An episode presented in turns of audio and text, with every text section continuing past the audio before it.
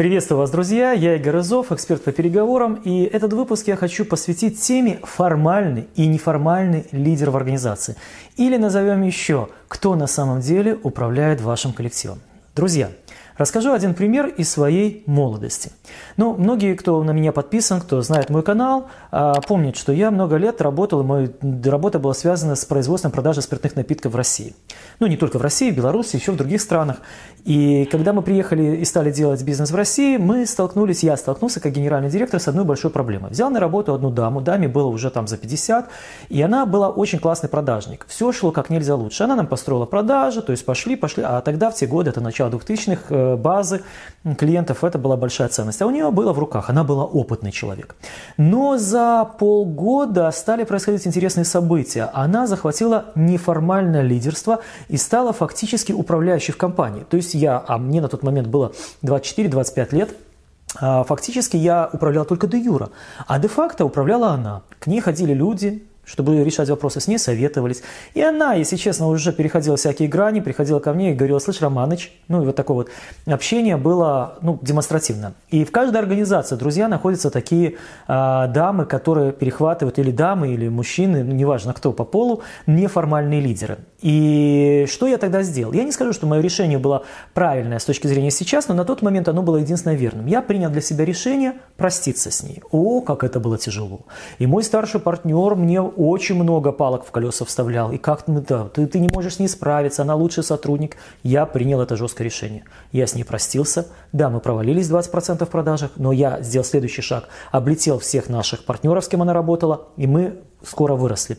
И надо сказать, что бразды правления я забрал. Конечно, это шаг очень был а, третий, который надо делать, и мой выпуск именно посвящен а, тому, какие, кроме увольнения неформальных лидеров, есть шаги, чтобы с ним справились. Ну, во-первых, давайте разберемся. Неформальный и формальный лидер. Всегда ли неформальный лидер а, это плохо? Нет, не всегда. Зачастую неформальный лидер, если он нацелен на сотрудничество с формальным лидером, ну, формальный лидер – это тот, кто является там по должности, по званию и прочее, прочее, прочее. А, зачастую они совпадают, и формальный и неформальный лидер в одном лице, но бывает так и во многих, что не совпадают. То есть мы называем это серыми кардиналами. Э, одна из любимых цитат, которую я делаю, это цитата кардинала Ришелье, который как раз-таки был неформальным лидером, это следующее. «Я буду следовать за вами, Ваше Величество, чтобы всегда показывать вам дорогу». Эта фраза была адресована Людовику XIII. То есть Людовик XIII, формаль, XIII формальный лидер, а кардинал Ришелье – это неформальный лидер. Но надо отметить, что при всей э, ну вот многие там историки и тот же Александр Дюма показывают его в негативном свете, однако кардинал Ришелье был истинным патриотом, и его неформальное лидерство при слабом формальном лидерстве для Франции, для государства было очень-очень полезно.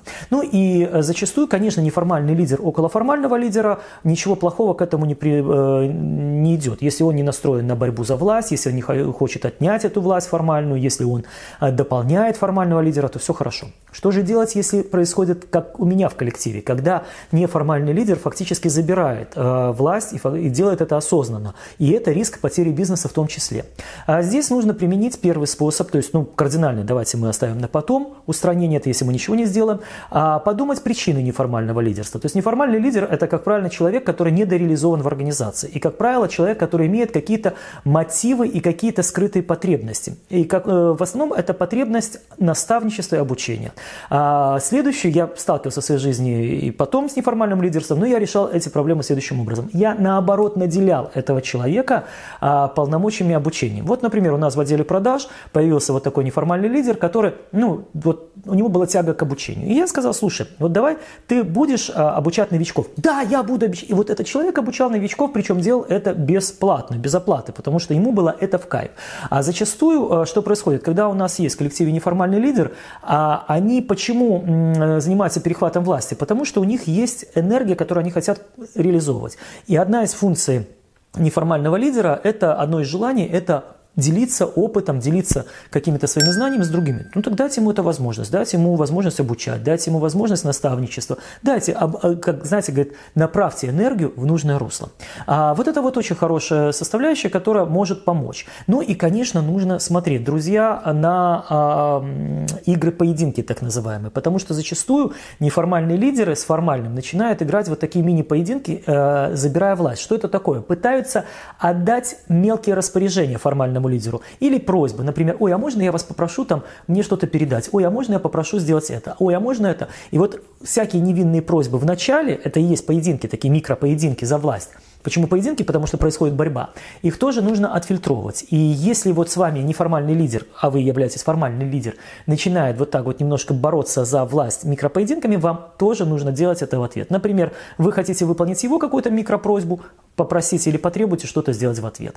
Ну и, конечно же, побольше показывайте свою власть, но от, от силы. Знаете как, эм, что такое от слабости? Власть от слабости. Я здесь руководитель, я здесь командую. Вот зачастую я слышу в отделах продаж, ну или в других отделах, что я же руководитель, я сказал, так и будет. Он уходит, говорит, ребята, Разберемся, говорит неформальный лидер. Так вот это от слабости. От силы э, это руководитель, формальный лидер, должен действовать следующим образом. Он должен производить изменения, которые не имеют обратного действия, хотя бы на уровне физическом. Э, периодически нужно даже переставлять мебель в э, департаментов, которыми вы возглавляете. Это очень хорошее действие, попробуйте. То есть, например, прийти и сказать, ой, ребят, вот мне не нравится, как стоят вот здесь столы, давайте мы вот так переставим.